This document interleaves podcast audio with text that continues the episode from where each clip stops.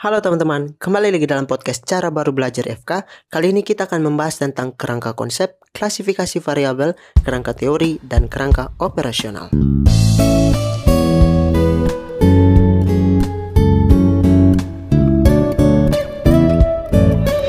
Perlu teman-teman tahu bahwa kerangka konsep, klasifikasi variabel, kerangka teori, dan kerangka operasional merupakan satu kesatuan di dalam menyusun sebuah proposal penelitian.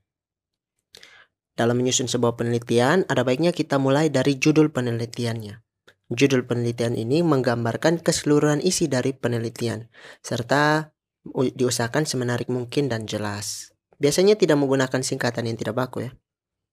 Yang kedua, latar belakang. Latar belakang ini merupakan alasan mengapa kita memilih penelitian ini. Kita juga melampirkan fakta-fakta yang meyakinkan bahwa penelitian ini penting untuk kita lakukan.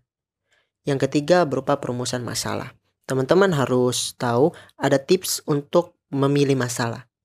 Tipsnya berupa FINER. FINER adalah akronim dari Visible, Interesting, Novel, Ethical, dan Relevant.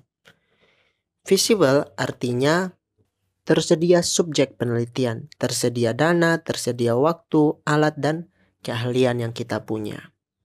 Yang kedua, interesting, bahwa masalah ini menarik, bagi peneliti ya. Yang ketiga novel. Sebisa mungkin masalah yang kita angkat ini membantah atau mengkonfirmasi penemuan yang terdahulu. Serta yang terakhir uh, serta yang selanjutnya adalah ethical.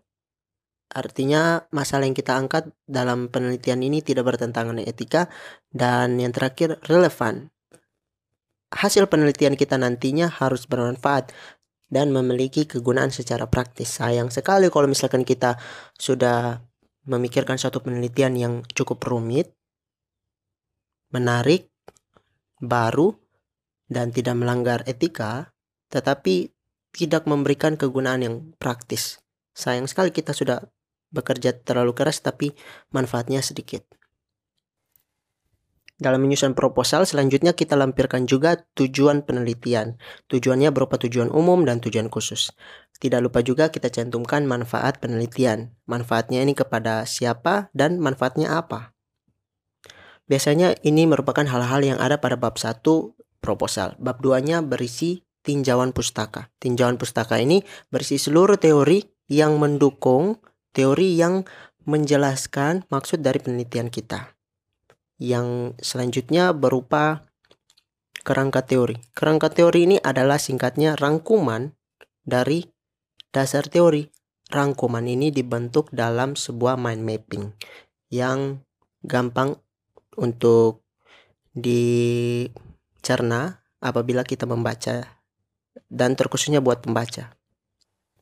Selanjutnya ada hipotesis. Hipotesis ini adalah pernyataan deklaratif yang juga bisa berisi jawaban atas pertanyaan yang diajukan di rumusan masalah.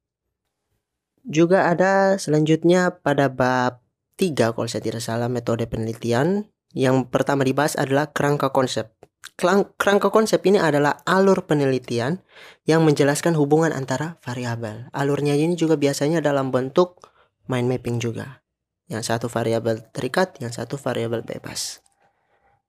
Nah, Tentu saja juga kita akan membahas di sini klasifikasi variabel.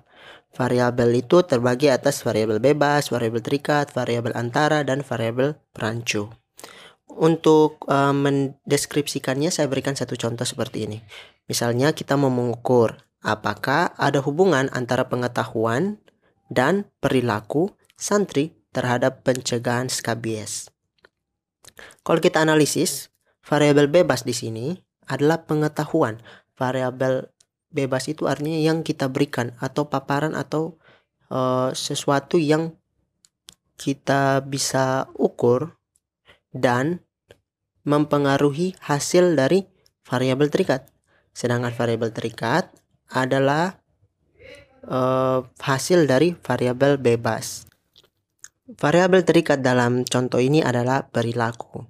Jadi, apakah pengetahuan tentang skabies mempengaruhi perilaku santri dalam pencegahan skabies. Selain variabel bebas dan variabel terikat, ada juga variabel perancu. Variabel perancu ini adalah variabel yang ikut mempengaruhi variabel terikat. Tetap tetapi tidak merupakan variabel antara. Nah, misalnya contoh dalam uh, kasus ini variabel perancu lingkungan kamar yang jorok sehingga ya mungkin mereka mengetahui bahwa skabies itu pencegahan seperti apa tetapi lingkungan mereka tempat hidup mereka apalagi ini santri biasanya dalam satu kamar itu uh, bukan cuma satu orang lebih dari satu orang. Itu juga mempengaruhi hasil penelitian kita atau variabel terikat. Nah lalu sekarang ada variabel antara. Variabel antara ini uh, biasanya tidak dapat diukur dan tetapi uh, ada hubungannya antara variabel bebas dan variabel terikat. Jadi ada di antara variabel bebas dan variabel terikat. Contohnya di sini variabel antara adalah sikap. Ya, saya menerima pengetahuan tentang pencegahan skabies. Apakah saya menerimanya sebagai suatu hal yang benar yang diwujudkan diwujudkan dalam perilaku atau saya abaikan? Ini adalah sikap tidak dapat diukur oleh peneliti, kita tidak bisa mengontrolnya, tetapi ini juga mempengaruhi dari variabel terikat. Nah, yang terakhir kerangka operasional. Kerangka operasional ini maksudnya semua konsep yang ada dalam penelitian harus dibuat batasannya. Tujuan dibuat batasannya ini supaya tidak ada makna ganda, tidak timbul bias dari satu pernyataan. Misalnya tadi dalam contoh pencegahan skabies yang tadi itu. Kita harus jelaskan pencegahan skabies ini pencegahan yang bagaimana. Lalu pengetahuan yang kita berikan itu dalam bentuk seminar kah? Dalam bentuk leaflet harus kita jelaskan. Serta kita juga jelaskan bahwa perilaku yang dimaksud ini seperti apa, bagaimana cara mengukur perilaku pencegahan dari skabies apa yang dipakai untuk mengukur, skala apa yang dipakai untuk hasil pengukuran agar tidak multitafsir. Jadi itu saja yang kita pelajari hari ini, semoga bermanfaat dan terima kasih.